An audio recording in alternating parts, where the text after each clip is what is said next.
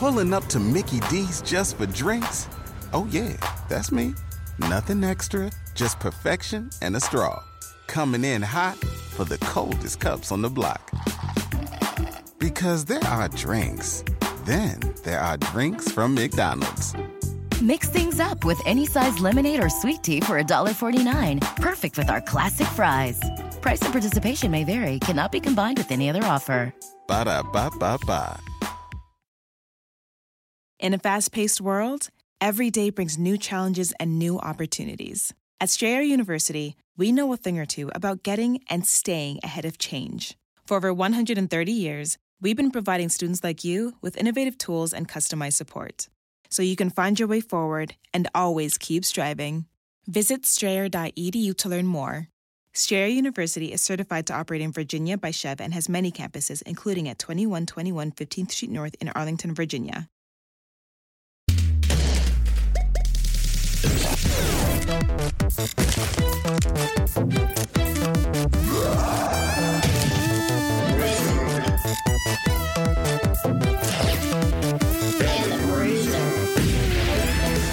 everybody. Welcome to another episode of America's favorite sweaty, overly caffeinated, horrifying shit show of a history podcast. Whoa, whoa, whoa, whoa, whoa, whoa, whoa, wizard and the brr, brr, brr, brr. It's cold in here, bruiser. it's actually not cold in here. It is too hot, and we're sweating profusely. My body is a nightmare right now. and my body's a wonderland. I am the wizard, Holden McNeely, huge John Mayer fan. And I am your Ben Folds 5 cover band bruiser, Jake Young. Oh my god, together we make the most awful music one could ever fucking fathom. What? Um, Are you kidding me? The White Guys with Feelings tour is doing great.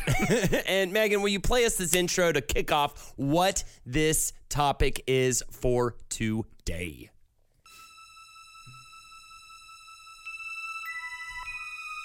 Ooh. So spooky. It's actually supposed to give you a sense of wonder. But but there's some, some kind of industrial. Dirty future town. Hmm. Oh, it's so good. it's so good. Oh, I Oh, but it's foreboding too. so like there's some kind of impending doom.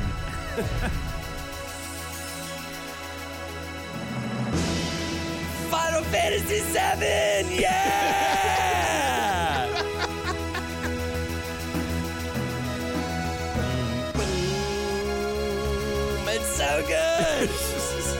so good. I mean, it's it's it's not like fully orchestrated. It's still kind of just like synthy and yeah, totally. Well, yeah, they get to the full orchestrations in eight. We'll get to that in a little bit. Um, but uh, oh my God, Final Fantasy VII. Finally, we made it to this one. Uh, if you know much about me on my Twitch channel, things like that, um, eh, you would probably know that uh, Final Fantasy VII is my favorite video game from my childhood. So I'm glad we're finally um, kicking around on some Final Fantasy titles. I'm sure we're going to be doing other titles in the future, but this was a good place to start, I think. And I, I get it. Okay, fine. I get it. Eight's the best game. Nine's the best game. Six is definitely the best game. But look, yeah, uh, you're, you're uh, uh, 12? 10 2 is your favorite? Lightning returns has its place in the Final Fantasy canon as the queen of the entire genre.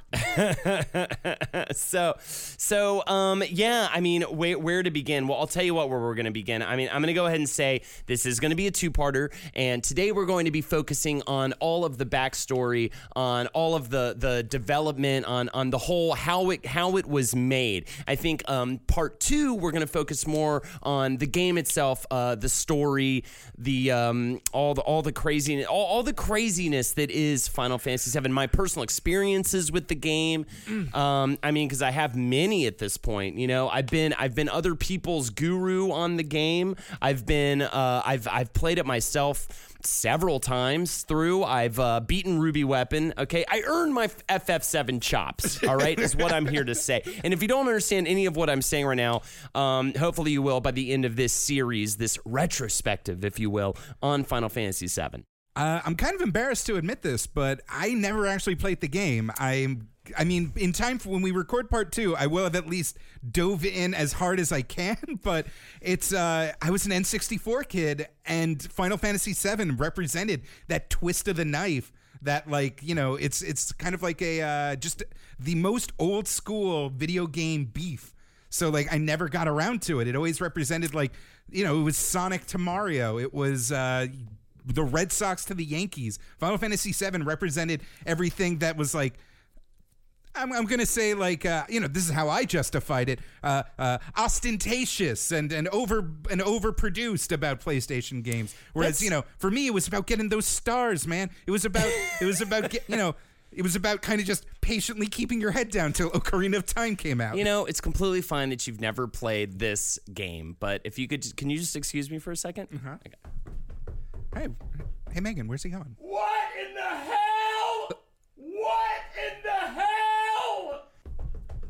Okay, I'm fine. you, you know that that you just went behind a curtain that wasn't soundproof do you have something to say to me buddy I was told this was a soundproof curtain and that no sound traveled past this curtain. It's big and red, like like in the Wizard of Oz. No, I mean, I hey, hey, what, what, what is it about Final Fantasy VII that makes it so great? So you're right, okay, and and I think that uh, we we will get into actually the curtain is green. Thank you, Megan, for pulling up Wizard of Oz so that I can know that the curtain is green instead of red. Anyways, look, I feel like I'm being attacked right now. First of all, second of all, what's uh. uh this really was um, essentially, you know, and and there's a quote in here somewhere in all my many many notes that I have taken on this game that um, this really was the game that sold the PlayStation. This is the game that put the PlayStation on the map. And originally, it was supposed to be on the Nintendo. I mean, you had uh, Final Fantasy six, uh, aka Final Fantasy three. You had uh, the original fin- uh, on SNES. You had the original Final Fantasy on Nintendo.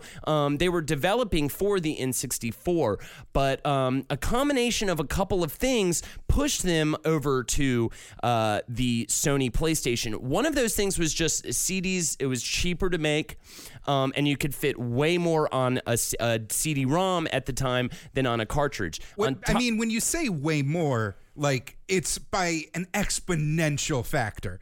Like the biggest, like the most extravagant N64 games are like a couple dozen megabytes. Whereas a CD could hold hundreds of megabytes for a fraction of the cost, which is, uh, you know, Final Fantasy VII was how many discs? Like three, I think.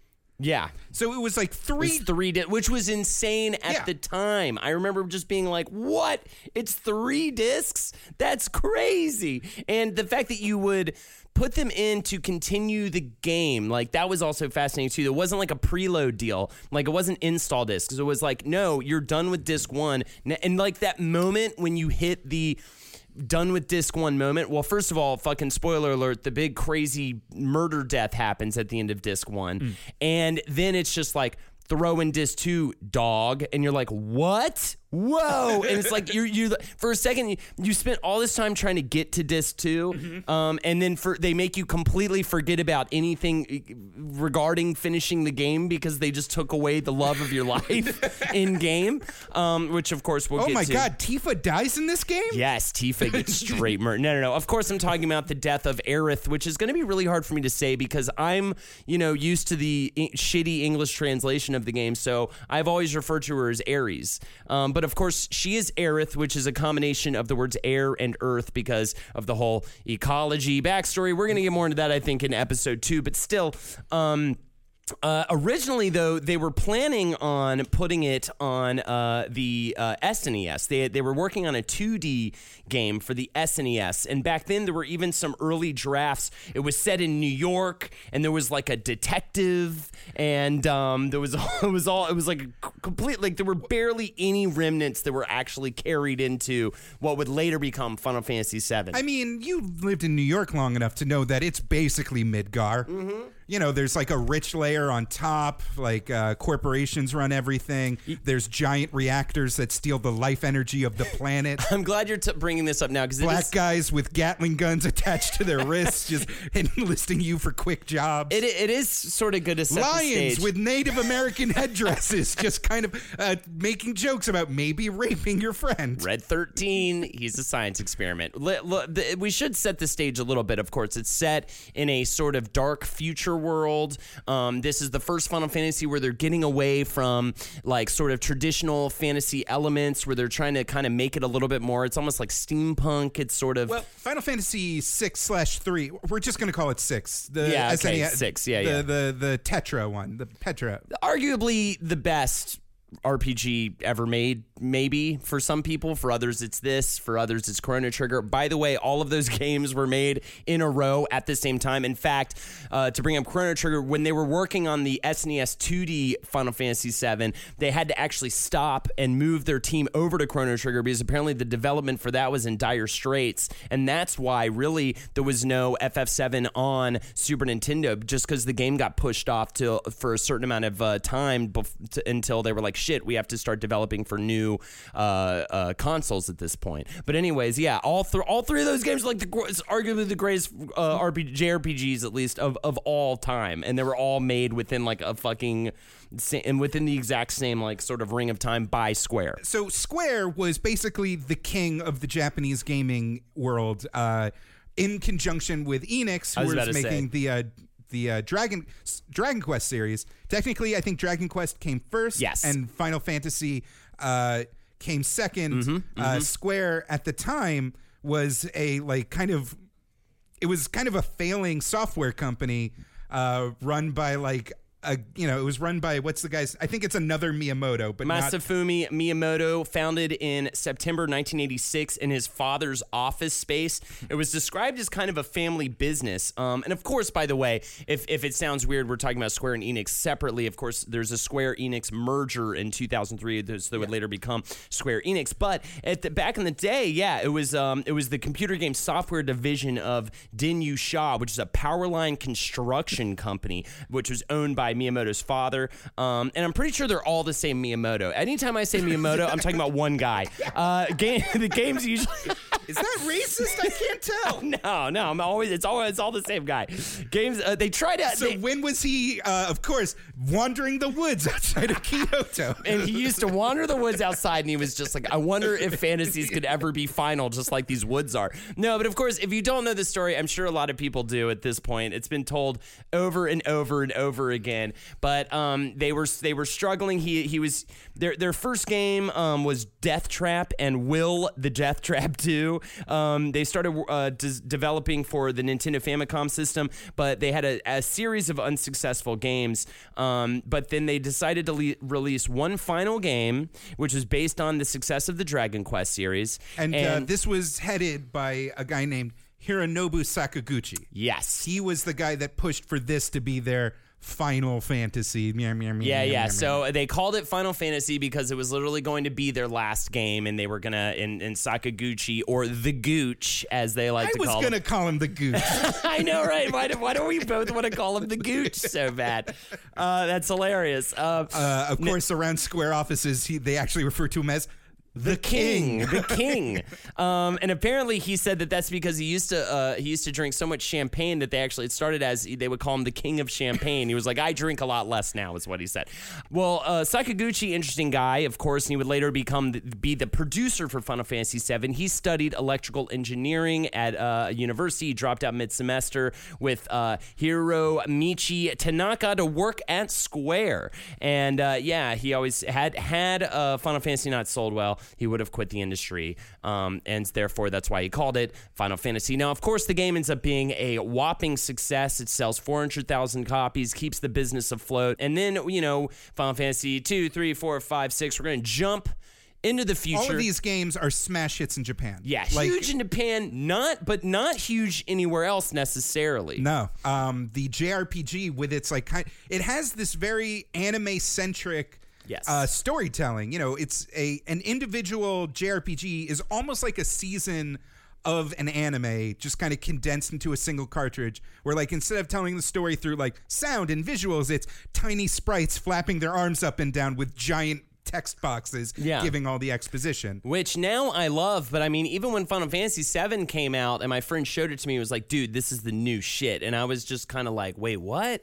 What's this menu ass fighting ass shit, you know? And he was just like, let's try weed. And I'm like, I don't know, you know, it was all around the same No, time. uh, the ex- this is the exact moment that like Final Fantasy VII like messed me up was um like you know it's like I you know I was at over at my friend's house. It was during like the initial like uh Barret Shinra uh terror basically a terrorist mission. Yeah, yeah. Avalanche is is uh, is an organization going up against Shinra, which is the big mean corporation. Shinra is sucking up all the life source of the earth for We don't their. even know that they're sucking up like the life right like when you start it's just a Yeah. like fuck Exxon parable. yeah, yeah, exactly, exactly. It's also Um, super. Uh, uh, we- we- we're getting ahead, but but the idea was, you know, he was showing me these cool graphics and this cool gameplay, and then the actual fighting was like, meh, twenty damage, meh, twenty four damage. Oh, but you got your limit break. Do the limit break, and it's like, ah, forty damage. And I'm just like, what is?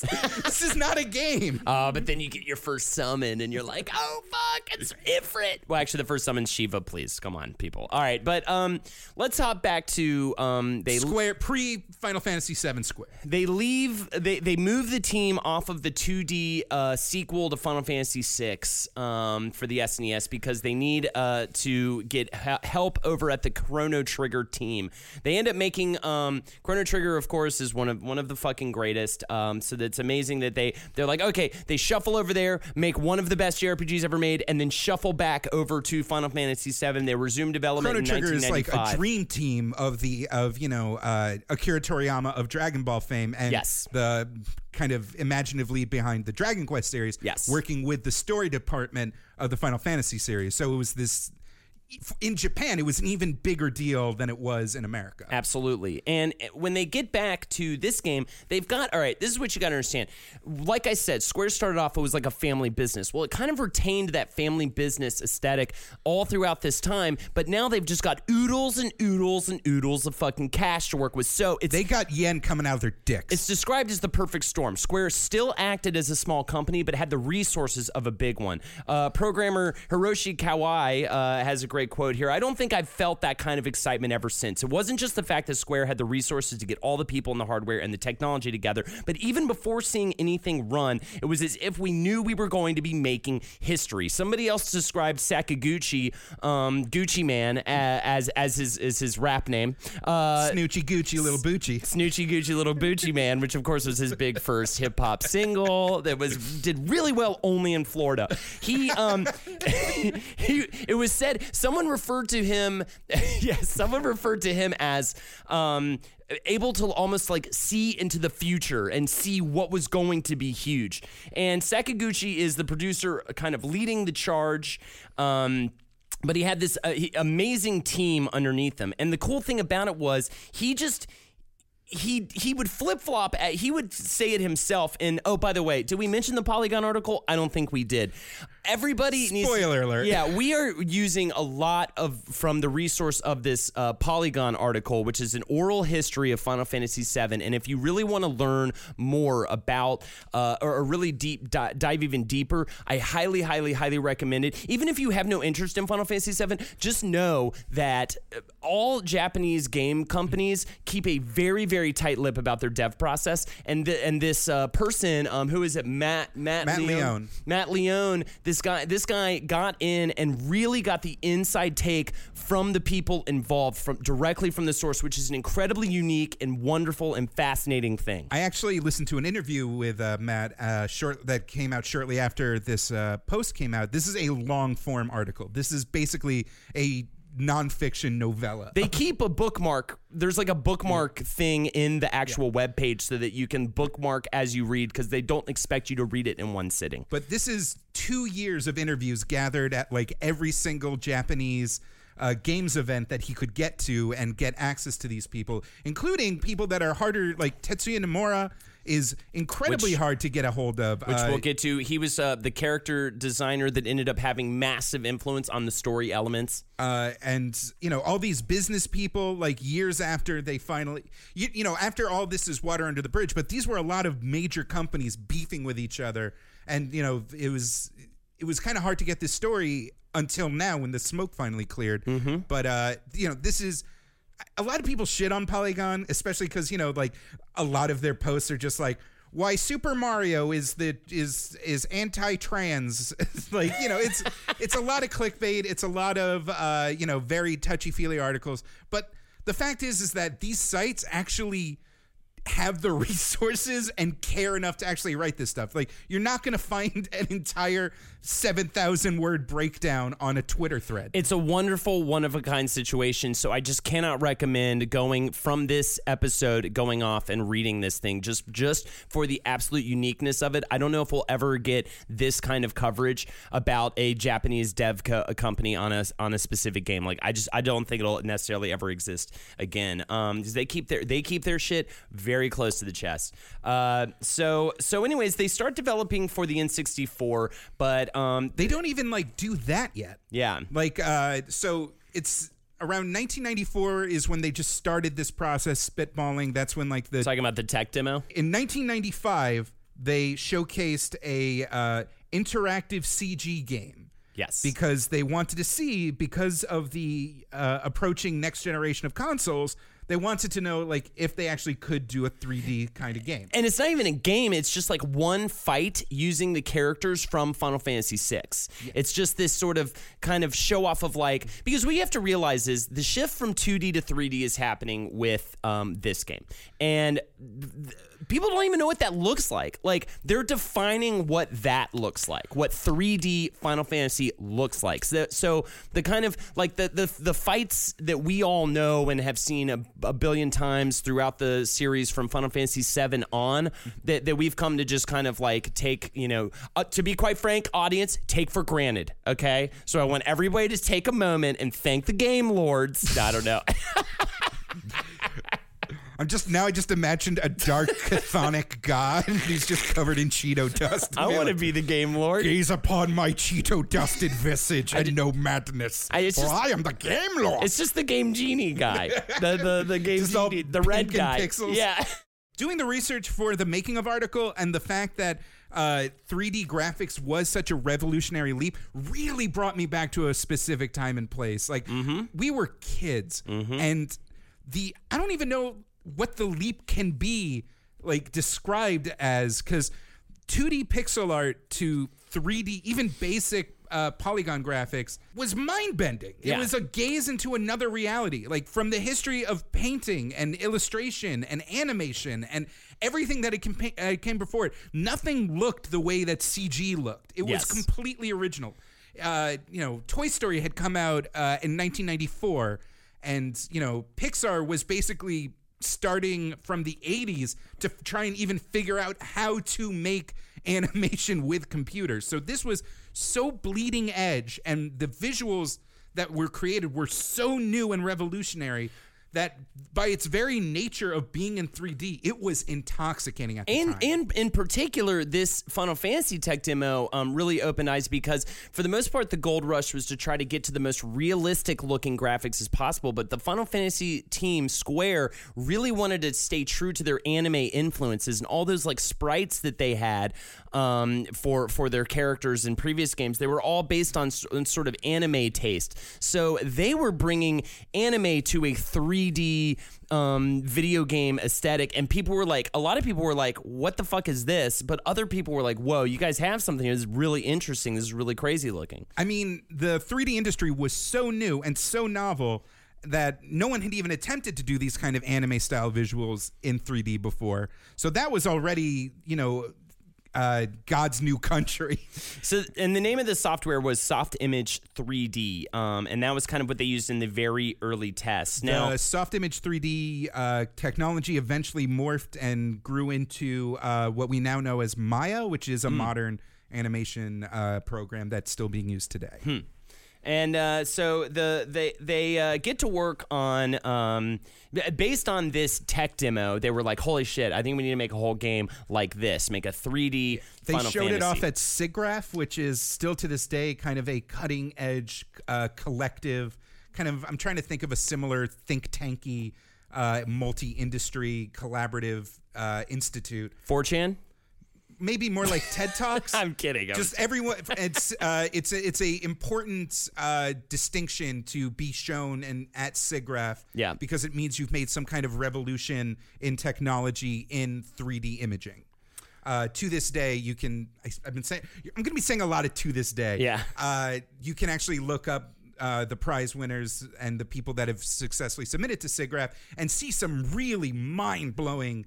Uh, technology that you could did not think was possible with computers. Popped up a memory from the article. I believe it was Sakaguchi was talking about this, but um, how somebody came Drop up. to- that Gucci knowledge. Drop that Gucci Gooch. Some uh, someone came up to him and was like, "Can I like take a, this demo and show it to my people?" And he was like, "Sure." And he was like, "And that guy was the guy who started Google Maps." like a lot of the like brilliant minds are meeting at this place and sort of checking out what everybody else is working on and getting ideas and and um, getting influenced and and sort of taking stuff home with them. Oh yeah, well it's uh, one of the guys from Silicon Graphics, which uh, the name, if you're a '90s child, might come up a lot because they were involved in the creation of the N64, and if you worked in 3D animation, like the the primo shit to work on. You know, you were serious business if you got to work on a Silicon Graphics workstation, mm-hmm. and uh, this was they were basically the only company that were making computers, custom built computers for use in computer graphics and animation and game development. Uh, which is funny because like they go into a lot in the article in the in the retrospective about like how cool these computers were Yeah. and how much money they were dropping on it and uh, these these high end workstations that they had been like they had been buying uh, were so insane like all right they were talking about like hundred thousand dollars for Yeah. a single computer Yeah. and uh, the computers they were using, I looked up the stats, and like they had a 250 megahertz MIPS processor and up to 512 megabytes of RAM. megabytes of RAM.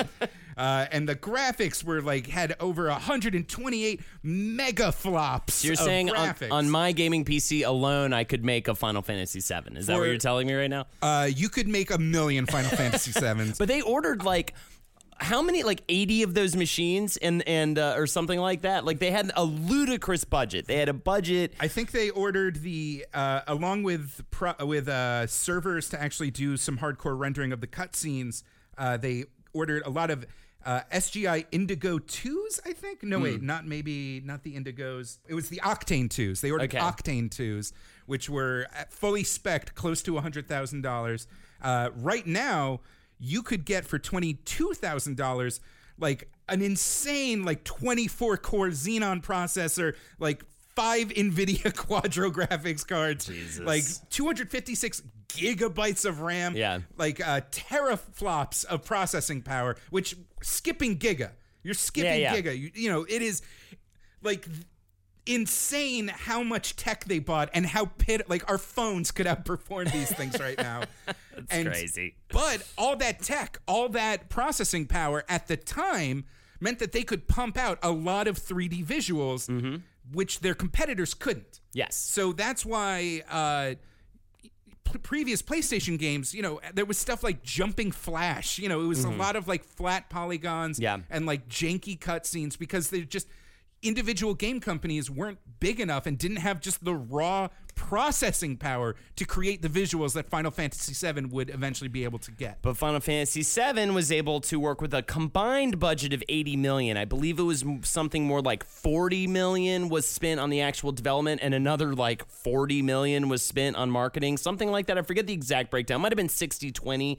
Um, but either way, uh, they had a ludicrous budget to work out, a ton of incredible tech, and therefore they were able to go out and just happily fish whatever talent they wanted from the pond and people would just fucking uh, come join them because they were like well we'd rather go to square where they have all the cool computers to play with Oh, you know the other crazy thing is again, once they decide to go 3D with all this, there weren't enough like they literally had to find basically every fully trained CGI artist in the world that spoke Japanese to work on it to the point where they actually went down to like Skywalker Ranch Yep.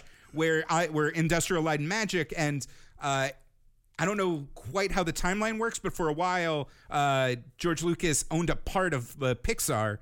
So like they had to go to literally the source of where people could act who actually knew how to make 3D animated movies just to like get enough people to make this thing. Basically what I'm trying to stress is that nobody made anything like this before, except for like Pixar and Toy Story and like a few other like rinky dink anim not rinky dink, but child family family entertainment. The idea that they were bringing in all these people to use all this technology to draw to, to create imagery of like swords and guns and slums and monsters and luxurious silver-haired androgynous murder boys. We're it's we'll get to that. we'll get to the beautiful, beautiful silver-haired murder boy and whether or not his naked alien mom made him go crazy. but uh, the it, it was an it was a genuine artistic and technical achievement Yeah. to even make the imagery that they made with the technology they had in a way that nobody had ever done before. I mean, Softimage 3D was used on Jurassic Park, Power Animator software, which is the other stuff they were working with. That Oh, was used shit. in that was used for Terminator 2 Judgment Day. I mean, this is like Power Animator is what turned into my. I'm sorry. ah. Don't send me any angry emails. Luckily, we don't have a correction segment. uh, but anyways, they, they, it was uh, they they were working yeah with the highest highest end stuff. Um, oh, okay. It looks like they purchased it off for a total of twenty one million dollars. Is just for the tech alone. That's part. That is like a uh, a fourth of their total budget was spent on just tech. Well, that tech uh, eventually like led to uh, you know that's the same computers that they ended up making like Parasite Eve and all these Right. Uh, 90s era 3D PlayStation games. And I'm glad you brought up Parasite Eve. Of course, this New York guys. the New York setting and all that stuff. I think they would that they were working with for the original, original, original draft of the SNES 2D FF7. They ended up pushing that into Parasite Eve and some other games. But either way, so they're developing for the N64 and they're having problems. There's just big frame rate issues. They just can't seem to kind of fit these big giant um, 3D rendered sequences onto a cartridge. And um, while that's going on, you know, the article, uh, the Polygon article even states that like there's a lot of talk about how the N64 couldn't handle shit and uh, that they just could make it stuff cheaper and fit everything on discs better. But also, there seems to be some political stuff going on between Nintendo and Sony that it just seemed like Sony was saying all the right things to them, and Nintendo and and their relationship was straining. And so there was kind of a uh, there was kind of a weird like like uh, and of course these are Japanese devs, they're they're going to be really tight about mm-hmm. that stuff, especially. But there does seem to be some whisperings about how Nintendo just kind of fucked up the deal, and Sony kind of just swooped in and was like, "Hey, hey, hey, hey," and just sort of got them just just perfect timing, got them and and swooped them up, and and was like, "Here's the here's a great deal, take if it." you scroll, if you open up your phone right now, open up our Wizard and the Bruiser feed and scroll, just mash that thumb all the way down to the bottom to our Sonic the Hedgehog episode, we actually kind of get into how Nintendo's business practices in the Japanese game development scene was super tight-fisted and super unfair. And they basically, you know, controlled everything from the content to the cartridge production. And the fact was is that because the Famicom was the only family computer that made a dent in both the American and Japanese uh, household industries, uh, they could set the terms. And if you wanted your game to sell, you had to work through them. But Sony and uh, Sega, for a lesser part, RIP Saturn, you know, you, you tried. You tried Sega Saturn. Um, offered much better royalty deals. And on top of that, Sony was actively courting uh, Square and promising lots of marketing budget and financial support. But, but, but, but, even though the N64, like on paper, could crunch more polygons, uh, the fact was is that working with a limited amount of memory and working with a minuscule amount of storage on a cartridge, you would never have been able to fit Final Fantasy VII. on. Yeah, just just point blank, everything was just pushing towards Sony. I love this quote from character designing designer Kawai. I think it was near the end of the year. Sakaguchi-san just gathers everybody in the middle of this gigantic floor where we, uh, we we had a bunch of devs working in the middle of Meguro, and he just casually announces, "You know, we're not developing for Nintendo anymore." So all my work at that point kind of went down the drain. and from CEO Tomoyuki Takechi, it was pretty uncom- uh, uh, uncomfortable. There were about four to five years where we couldn't really talk with Nintendo. We didn't have a friendly relationship with them. So it really did put on a crazy strain. Um, but at this point, they say we're going for Sony. They staff up. They get a staff of 150 people, give or take. Um, and just for reference, there was normally about 20 people on a on a, a, a dev team at around that time. They have a development and marketing budget of, of eighty million dollars. They are going hundred percent. Um, another quote I really loved uh, about uh, about their development process from programmer Tetsuya Yoshinari. There were there were a lot of people who were working on the game twenty four hours a day, and no one got burned out because we were all motivated and having a good time. And it's this fucking awesome like mom and pop shop feel to a massively budgeted game that just kind of again brought together this kind of perfect little and then also the, the, just Sakaguchi from what everybody says he was just the kind of uh, great leader they needed who would just come in and and and make cho- make decisions like that and come in and just be like this is what we're doing we're doing this and you know he even says himself he's like I could go back and forth on stuff he would be so sure about things one moment and then be like you know what never mind and people kind of had to deal with that um, and it and it, it was difficult for people to deal with that but that Have you ever worked with a boss like that? yes, I think everybody has, right? Who's just like, wait, wait a second. But for but this guy, but it, but usually that boss is a complete idiot. this guy was actually like had his shit together. You know, by the way, I can't believe we have not mentioned um, the uh, the director Yoshinori Kitase. I mean, this guy he also directed Final Fantasy VI, Chrono Trigger, Final Fantasy VIII, Final Fantasy X. Um, a little backstory on him: he was inspired to get into the film industry after watching Star Wars. He went to college for screenwriting and filmmaking and um, worked at an animation studio after college. But um, he played Final Fantasy for the first time, and he he decided maybe he should switch to games. He applied to Square in 1990, had no software development knowledge, and and he was hired. Um, he Can I he. just say it's so cool that like after doing so many episodes on Japanese developers and like animators and stuff like that, that they all grew up watching American movies and be like, "Oh, I want to make cool shit." and now that we're getting to like the modern age, it's so many American directors and animators and video game developers Yep. that are like, "Oh man, I grew up playing Nintendo games and watching anime," and I was like, "Man, I want to make cool shit." Yeah, exactly right. It just is this wonderful cyclical thing, and I think it's also important to bring up Something about really rich countries with horrific imperialist pasts inspiring each other across generations. There, it's also really important to bring up at this time is I'm surprised we haven't even mentioned this at one point, but just the idea that everybody really wanted to make something way more cinematic than they'd ever made before. Yeah. They wanted this to feel in a way like a movie, and it was like it was games like Final Fantasy VII and Metal Gear Solid, which I definitely c- c- crossover. I mentioned, of course, in um in in the episode on Holy shit, why can I think of his name? Hideo Kojima? Hideo Kojima, thank you. On the Hideo Kojima episode, I'm uh, talked about how you know these were like the first games. Wait, where, I'm sorry. Could you? Uh, I can't believe in this episode where we're talking about Hironobu Sakaguchi, Yoshinori Kitase, Tetsuya Nomura, and Yusuke Naora that you forgot the name of Hideo Kojima. I'm tr- I'm struggling. so um uh anyways it, it- that that the, these were the first games I was playing as a kid and saying to myself, "Oh my god, games are starting to fucking feel and look like movies," which of course is ludicrous when you look back on those games.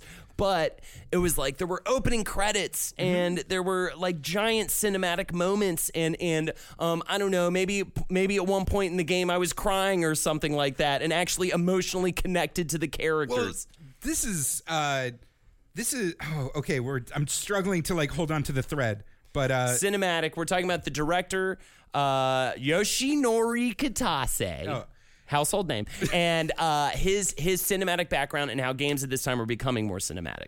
uh, I honestly think it's more about uh, Tetsuya Nomura Yes, for giving Final Fantasy VII the edge that it had because uh, previously it was Yoshitaka Amano was the uh, artist that most people associated with the Final Fantasy series. He does all those like logos and covers with like the flowing kind of like uh, kind of painterly pretty artwork. You know what I'm talking about? Like if you've ever seen a Final Fantasy cover where just like a guy wearing billowing robes and having like a funny hat is holding like two overly ornate swords, like that level of Final Fantasy. Whereas Final Fantasy VII, they brought in Tetsuya Nomura, who was uh, brought in early on as like a bug tester and Yeah. like you know, he just got a job interview at Square one day. He had dreams of being a manga artist that kind of fell through and just ended up working for Square. But he worked his way up to character designer for Final Fantasy VII, and his characters, uh, you know, Cloud, Barret, Tifa, Red Thirteen, Vincent, like all, Yuffie, all these characters were anime as fuck. Yeah. And that kind of angular, simplified style lent itself really well to these early polygonal graphics. Like, I don't think Cloud's hair would have been as would have looked like it looked if it wasn't for the fact that they literally could only work with 500 triangles. Yes, and and and and Nomura sort of all, but Nomura also came in and was sort of like, hey, maybe we should like I don't know, straight up murder the Yeah. romantic uh, lead romantic interest, uh, like kind of halfway through the game. He he. What I'm saying is he gave everything a little bit of edge, like Yeah. everything from you know the Buster Sword, which is clearly he read a lot of Berserk at the Yes, time. yeah. Uh, and like Barret with his machine gun arm was just like, yo, what if Mr. T was also RoboCop? and like you know he brought. Uh, actually, now that I think about it, like uh, a lot of a lot of the character, the side characters have kind of American influences. There's Sid, who's like this kind of like gruff, like fighter piloty kind of guy, this aviator from Yeah. kind of the 40s. Chain smoker. Yeah, uh, Red 13 has like this Native American Lion King mashup thing going on. Uh, Barret is what every Japanese guy thought a cool black guy was at the time. Cait Sith, of course, the edgy ass giant stuffed plushie with a kitty cat on top of him. okay, that one was pretty unique. Uh, But he even turns out to be a fucking uh, double agent and sabotages the whole group. He's the worst fucker of, the, of all of them. He's got the most edge of all of them, man. uh, but so they're working with this cutting edge technology. Telling a fucking edgy ass story for the Yeah. 90s because it's about, you know, cor- it's you're not fighting an evil empire, you're fighting the corporation, man. But also, Sakaguchi's mother died during the development of Final Fantasy VI, so we wanted to choose life as a theme of Final Fantasy VII as a way to cope with that. And uh, also, uh, he, you know, and then it was Nomura who kind of came to him and was like, well, we need, in order to, if our theme's going to be life, then we have to deal with a death. It was also apparently Nomura and Kitase who uh, reworked the plot and, and came up with the whole pursuit of Sephiroth as the main plot lines. Most of the plot is you sort of just behind Sep- Sephiroth, kind of in his tracks, Mm-hmm. like following the trail, trying to just like find this mysterious figure and just learning the whole plot and backstory of everything that's going on and all and the twisted shit. abruptly finding out that the plot and backstory that you thought were following was wrong and Yeah. it was there was amnesia and in fact the real plot and backstory is this Yeah. except that's wrong and yeah, the real yeah. Oh and my god, is yeah. this It gets it gets a, a little ridiculous with all of that stuff. It, it all sort of was just this kind of dark, fucked sort of mystery, like. You I mean the the the the fact is that it wasn't wizards and mana it was uh Mako Mako I never actually had to say that word out loud uh Mako and materia and life stream energy and Jenova cells and like everything was grounded in its own bizarre science to the point where like if you got into the Professor Hojo Jenova experiment shit like there's some David Cronenberg fucking like craziness going on like Mm-hmm. a lot of these monsters that they present are these like bizarre twisted forms Yeah. that you again in 3D in CG no one was making yeah. like you, you know this isn't reboot on set on ABC Family this is you know they're using these these new technologies to tell an adult story for children that was the thing, and that was definitely the feeling that I had when um, I went after a Sony PlayStation as opposed to an N64. And this was kind of the moment I feel like that really started happening the most. Even though Sega in the past, you know, we do what no, Nintendo Nintendo don't, and they have the edge and whatever. But Sony really felt like, oh, this is the adult video game system, and I'm gonna get this adult video game with Final Fantasy VII, and it's gonna have cursing in it, Yeah. and people are gonna die, and it's gonna, you know, and it's gonna be. there's a it, difference it between felt like a Sonic up. the Hedgehog edge and uh Barret watches the father of his adopted stepdaughter go crazy and kill himself. yeah, exactly. Um, there's just so many, so many intense. There's a difference between Knuckles and uh, a hilarious side plot where our main character dresses in drag and tries to seduce a gang boss into picking him to be his concubine for the night. So Nomura was the character creator that sort of had a, that had a lot of influence on the plot, but then there's also scenario writer Katsushige Nojima who did do a lot of work on the on the different um, plot lines. He he added the whole cloud split personality thing that we just mentioned. Um, uh, he also. Uh, he had, there were a lot of uh, things that he was sort of working with. Um, uh, one of the things I love, one of the choices I love that Kitase came up with um, was that he wanted to make that death sort of come out of nowhere or be like really unexpected and not super dramatic. Um, we'll get into the music in a little bit, but that kind of the music kind of helps as well because the music's just this really pretty ballad, not like a "it's time for you to cry now" like big emotional sort of orchestrated piece, but.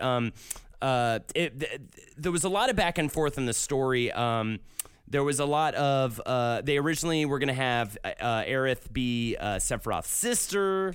Um, then he was a previous love interest of Sephiroth. Um, they uh, at one point. Um, I think it's Kitase, the director, uh, wanted to have everybody die except for the final three people you chose to fight Sephiroth right at the end. And um, I mean, it is an important decision before you enter that fight. You do have to choose three people. So Yes. that's probably like the leftover remnant of that plot thread. So uh, apparently, Nomura was like, "Don't do that because th- it would only lessen the effect of Aerith's death." I mean, the thing with Aerith, Aerith dying, um, I always, I always feel like I have a lisp when I say Aerith because I want to say Aeris because I've been referring to her as Aeris like all my life up until very recently. Uh, but um, the thing with Aerith dying was like no.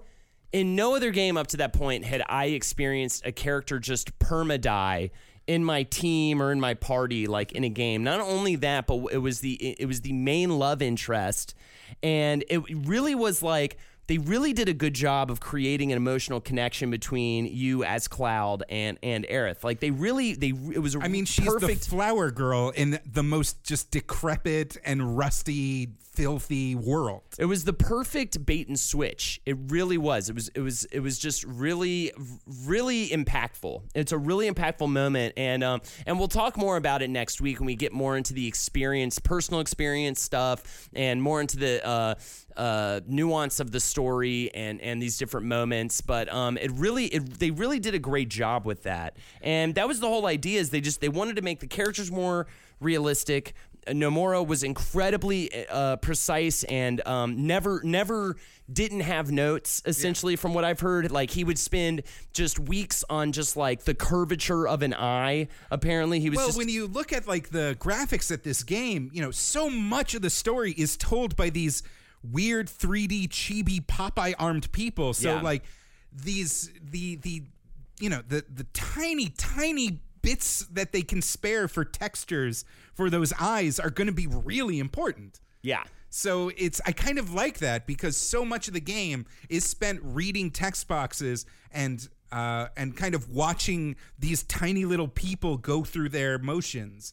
Uh, it's actually kind of amazing how much of the game is spent uh, walking through these elaborate pre-rendered backgrounds, Uh, which when you when I think about how much work went into just each individual screen, hand drawn, like incredible looking, Hand- hand, rendered. Yeah. Yeah. I don't just very detailed is what I mean. when previously, you know, if you were building a dungeon in a Final Fantasy game on Nintendo, you just slapped down a floor tile set and called it a day. Yeah, exactly. And uh, and the other thing though that kept me going, kind of, and moving into that part of what made this so cinematic.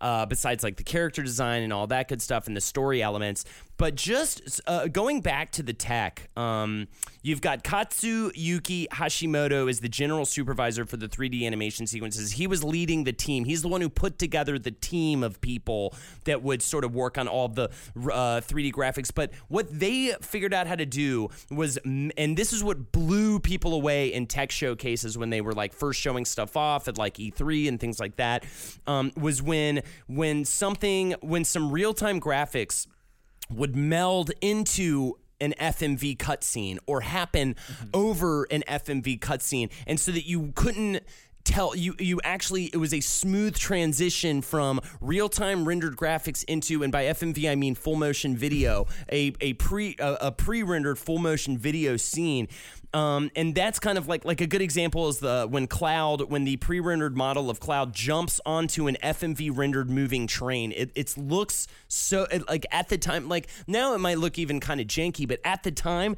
that was like mesmerizing. Like just to see like an opening film, opening CGI sequence turn into game without a load screen or some kind of jump cut was was completely just new, and and and everyone was just completely blown away by that. And a lot of that is what kept me going. I feel like originally the first time I played through the game, I had no idea how to play an RPG. I ran from all of my fights. I I was completely under leveled by the end of the game. You didn't know how to stack your materia to create the ultimate double counter. I didn't get mime I build. Didn't, I didn't understand any of that shit. Uh, you know, I, I really was a poor player, and I couldn't beat Sephiroth at the end. I actually had to restart the game from the beginning and play it the right way before I could actually beat the game. I actually made the game way harder for myself um, because every fight was like the biggest, most challenging fight ever because like I wasn't leveled up enough for any of the fucking boss fights.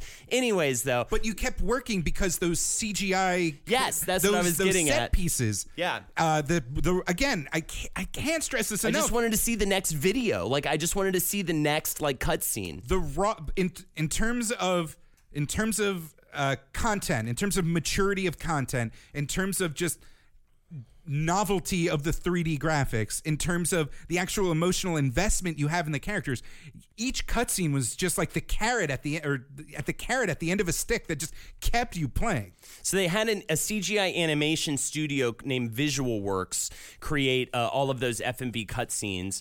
Um, it was founded as a subsidiary CGI production company, for Square, for their fir- first project. Some of that staff that they were using, they worked on I don't know movies like Star Wars, Jurassic Park, True Lies, like giant giant movies. And, then they went on to such giant movies as Final Fantasy: The Spirits Within. Oh boy.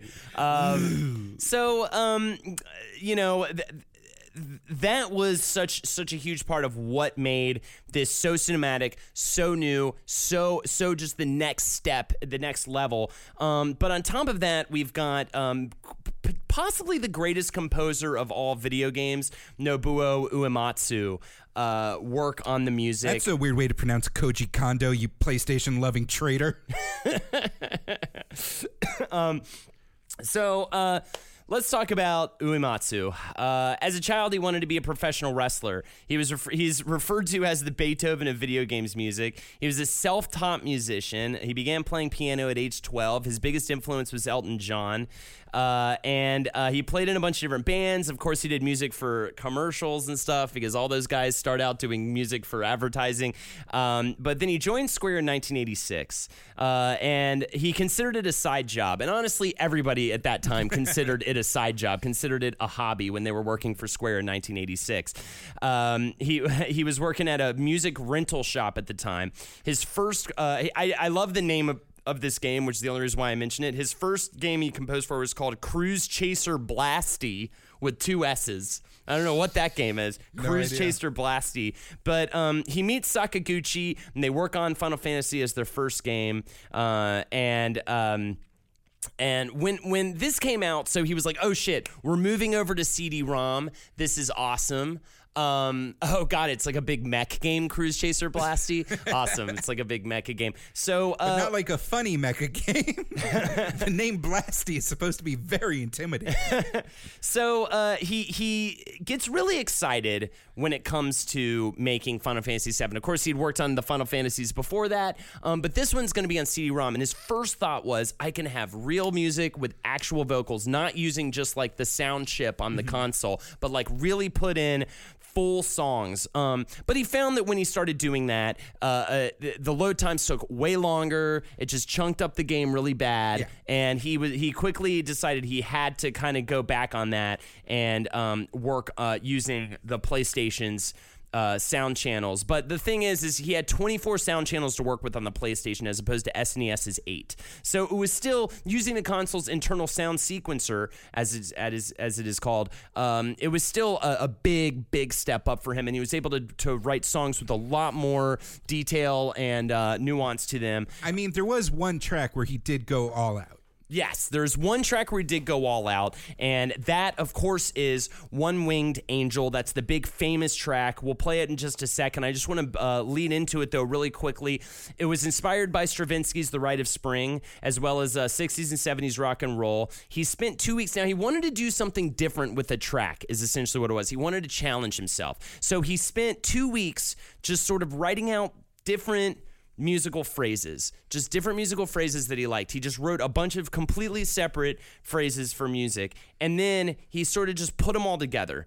Um, he said this was the only time I ever used that approach. It was almost like a gamble. It could have turned out great or it could have turned out horribly. Well, I think it turned out f- fucking fantastically. One Winged Angel is the final boss fight song. It has so much impact. It was it was um it was actually it, I, I have it written here that it's the first game that has vocals in a song.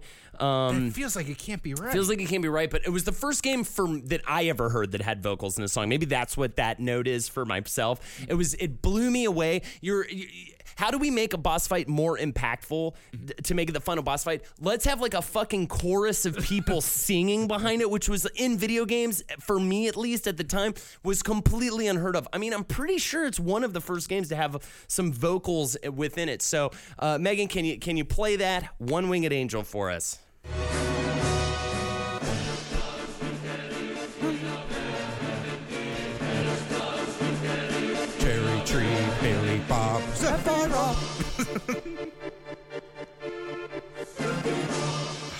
It's so good. Honestly,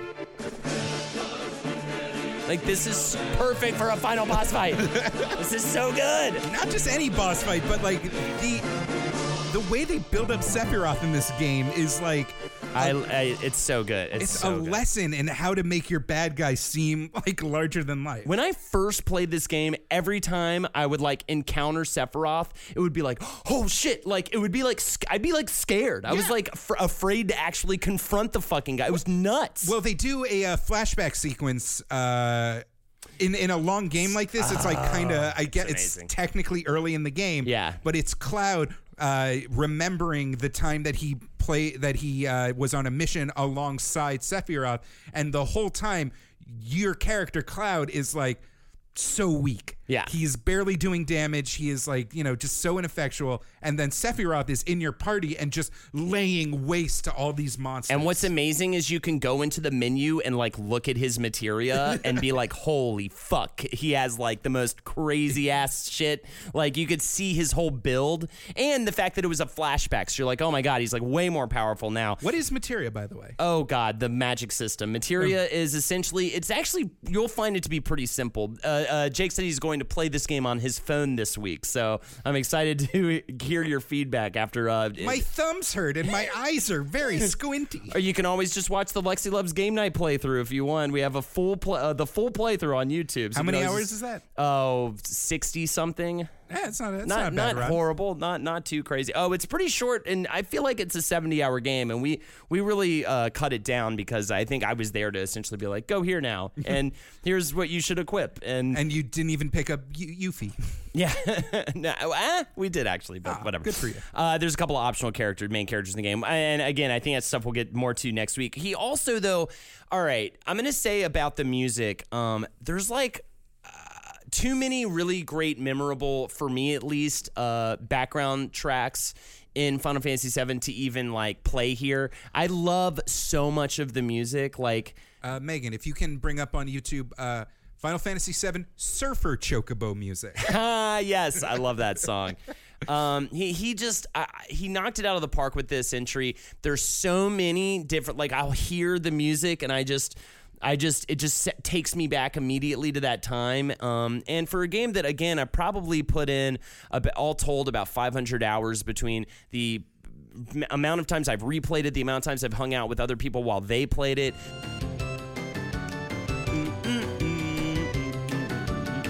All right, I'm gonna ride this chicken and get some materia. Wait, what do you? What's if you get? Do you remember the whole like the whole sub like thing with the chocobo races? Like you get the golden one. You like Oh yeah, you got to get the gold chocobo. And what happens when you get? The we'll talk about that, and then you can go get Knights of the Round. The best uh, su- the best summon ever forever. Okay. Every member of the Knights of the Round hits your fucking enemy for like 13,000 HP. It's fucking rad as a motherfucker. Um, so uh, also uh, one more song I wanted us to play, and that would be during the Aerith death scene. Um, he wanted a song. It was it was it's sad but beautiful. Um, it's a more understated song, and I think it just works so well as opposed to again I mentioned it earlier as opposed to playing music that's um that's like, oh, this is the part where you're supposed to cry, and this is the part where you're supposed to feel really strong emotions. Instead, it's this really understated, beautiful, just pretty ballad. So let's let's hear that.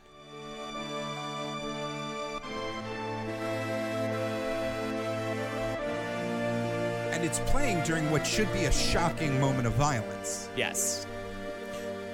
Well, actually, this is he's Cloud is holding uh, uh, her and and um, kind of giving her like a water burial. Oh, like putting her on a boat and setting it on fire like a Viking? Yeah. Radical. Yeah, exactly. He puts her on a but no, actually, he just kind of drops her in the water, and it's very sad. Um, The uh oh, so it should be noted that we're talking about all this revolutionary tech, all of these developers working on, you know, this this revolutionary uh thematically and visually story with revolutionary tech, with a revolutionary soundtrack, with a revolutionary budget, and all of this incredible like once in a lifetime energy happened within any within a year. Yeah, like 1994 is when they started talking about it, but from like the actual decision to go with PlayStation and start making the game was just a year. And uh, it's announced on February 1996. There's a playable demo at the 1996 Tokyo Game Show. It's released on January 31st, 1997. I believe I got it with my PlayStation as a Christmas gift that December of 1997. I'm pretty sure. Um, and I'm so uh, uh, shout outs to the dude at the electronics gaming boutique that fucking when my mom went into the store asked what she should get her son with the PlayStation, and he said definitely Final Fantasy VII. Thank you It's- for not saying Crash Bandicoot. I really appreciate it. I love Crash Bandicoot. I really enjoy that game. But getting Final Fantasy VII for Christmas with a PlayStation I and sure hope there isn't any swearing and big titted brawlers in this game for my precious boy. Oh my god, best Christmas break ever. I was up till two in the morning every night, fucking playing that game obsessively for like a week straight. It was so. now you great. promise me there's no androgynous man in this game who seduce and control other men, correct? um, there's definitely not Why a does scene my mom talk game. like that? Wait, what is? It? My boy Holden is a very special boy. Why is I my mom a wanna- farmer? I want to make sure that there isn't a scene in which the main character is shoved in a bathtub with gay prostitutes. Oh my god! And we can get into I think some of the controversy. I don't know. I feel like we're getting to a good place to stop right around I the release. Uh, I just want to play the uh, commercial. This is this is how Final Fantasy VII was sold in America. Yeah. a, an- a place that was not buying PlayStations and did not buy JRPGs, and it's some and like because of this marketing campaign, it broke through the noise and actually like the game itself sold 10 million worldwide. An evil empire is sucking the life force from the planet. Giant cannons, explosions, war machines, It's up to one motorcycles, soldier of fortune cool spiky haired blonde world. boys, Nixie tubes. Succeeds, you It's all clips from the CGI cutscenes. Yes. This is you when can always hit the reset Oh, there was a screaming mutant face inside a Yes. laboratory. Fantasy VII. Dude, no other game commercial had shit like that. Not at all. And and th- I believe that's probably the first. Well, first of all, just it, it being on TV commercials in Mm. general was a huge deal. I mean, the marketing people in the West, this was such a big deal for them. Um, they they they they, they essentially like had to get this game over in America. Um, and their big thing was it just they needed it to sell a million. Um, so uh, I, I love this quote from assistant marketing associate Kyoko Higo. So it came out on December 7th, 97. And then I remember the first week of December, I walked into the office one morning and Iwasaki and uh, Maruyama wanted to gather everyone and announce that we had just hit the 1 million mark, uh, unit mark and that Andy House had just sent a, us a few bottles of champagne, I believe, laughs. And uh, Iwasaki, because he got the news before he left the house or as he was coming into the office, he bought a few more bottles. And that day was like the happiest day at the office. After working so hard, long hours, a couple of overnights even, not just a couple, but many overnighters for even someone like myself who was on the marketing side, that was, I think, our proudest and happiest day that came right before the holidays. And so yeah, they hit they hit uh, a million pretty quick, and uh, yeah, sold two million copies worldwide, or, or ten million copies worldwide, and um, it really was the game that that sold the Sony PlayStation that that essentially led to um, shit. I mean, the success of the PlayStation fucking franchise essentially. I mean, like probably wouldn't have place we would probably we might not have PlayStation 4 today if it wasn't for Final Fantasy 7's success. Entirely possible. Um, so I guess that's a good part to to stop off at. I think there's some more little ins and outs we could talk about with the development that we'll try to pull out of our notes that we didn't get to today, but mostly talk about um, really cover more of the story next next week. Also more of the personal experience I mean, next you week. come to the Wizard and the Bruiser to learn, and you come to Circle Jerk, and God damn it, we will make sure you get that jerk. yeah, there will be Put it on a T-shirt. There's going to be so much. The, we'll call uh, episode two of this the jerkening, and uh, we will just sit and gush about Final Fantasy VII. And we'll, I, we'll jerk and gush how much you as much as you want. I mean, and then to have like Lexi loves game night and Jerking and gushing with Wizard and the Bruiser, available only for 19.95 a month. um, yeah, I think there's there's a lot more to talk about. Definitely for me, this is a game that sits very close to my heart. Um, and even today, I mean, even recently, I sat down with my girlfriend and uh, live on Twitch uh, played through the entire thing again last year, which pretty much led to me streaming regularly on Twitch. So this game has had like an impact on me in so many different ways. It's why I love JRPGs to this day. It's why I put 116 hours into Persona 5. Um, it, it showed me menu based fighting and uh, how how it, that could actually be a cool way to play a game. I mean, it's just it's crazy. It's it has, and we'll talk about that more. So tune next in week. next week when we talk about how the motorcycle chase sequence was bullshit. yeah, and I would love to also talk about the shitty stuff that super doesn't hold up, like I don't know, snowboarding and stuff. Uh, we'll definitely get to that as well because there's getting to play it again so recently was a lot of fun to be able to, you know. Oh, and I don't know, maybe like the whole racist Barret stuff, but we'll get into But that. I swear, the one weird white nerd they got to translate the entire game definitely understood the urban slang of African Americans. Yeah, oh my god. Oh my god. So we'll get into that stuff as well. Anything that you're upset that we didn't cover this week, don't worry. We will absolutely without a doubt definitely no bones about it cover it next week, especially if you scream at us about it on our Facebook page. Come to the Wizard Bruiser Facebook page. Tell us what we missed. That's actually a very helpful resource. It is good. We Just missed. be nice about it. I didn't know that um the the Mad Pierrot episode of Cowboy Bebop. It was uh, the music was Pink Floyd. Apparently, that's what someone on Twitter told me today. That's very cool. If that's true, that's really cool. How do people correct you on Twitter again? Um, at Holdenators, I believe. I don't even know my own Twitter tag, but I do know my Twitch tag, Holdenators Ho, and you can catch me on that uh, all the time with great special guests. Um, this is going to be in the future of that, but um, I've got Kevin Barnett coming on, or he, Kevin Barnett was on last week. Um, Ed Ed Larson doing Brighter Side Live. If you like the the podcast Brighter Side, we've got Jackie doing Jackie's Dating Sims. Kellen and I are playing Dark Souls. I got lots of fun guests, and then there's also just days where it's just me, and you got to deal with it. Jake.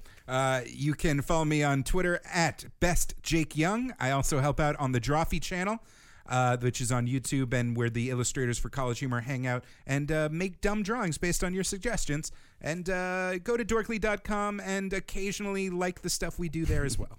Awesome. Thanks for joining us, and we'll see you next time. For more shows like the one you just listened to, go to cavecomedyradio.com.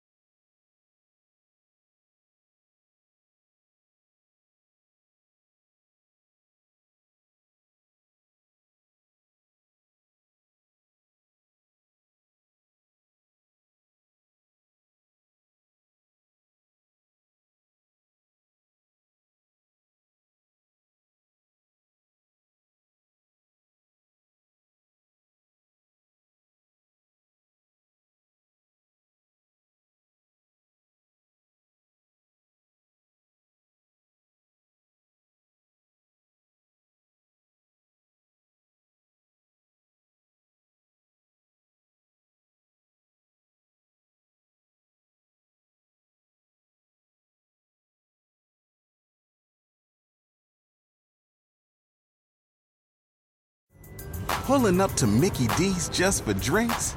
Oh, yeah, that's me. Nothing extra, just perfection and a straw. Coming in hot for the coldest cups on the block. Because there are drinks, then there are drinks from McDonald's. Mix things up with any size lemonade or sweet tea for $1.49. Perfect with our classic fries. Price and participation may vary, cannot be combined with any other offer. Ba da ba ba ba. In a fast paced world, every day brings new challenges and new opportunities. At Strayer University, we know a thing or two about getting and staying ahead of change. For over 130 years, we've been providing students like you with innovative tools and customized support so you can find your way forward and always keep striving. Visit strayer.edu to learn more. Strayer University is certified to operate in Virginia by SCHEV and has many campuses, including at 2121 15th Street North in Arlington, Virginia.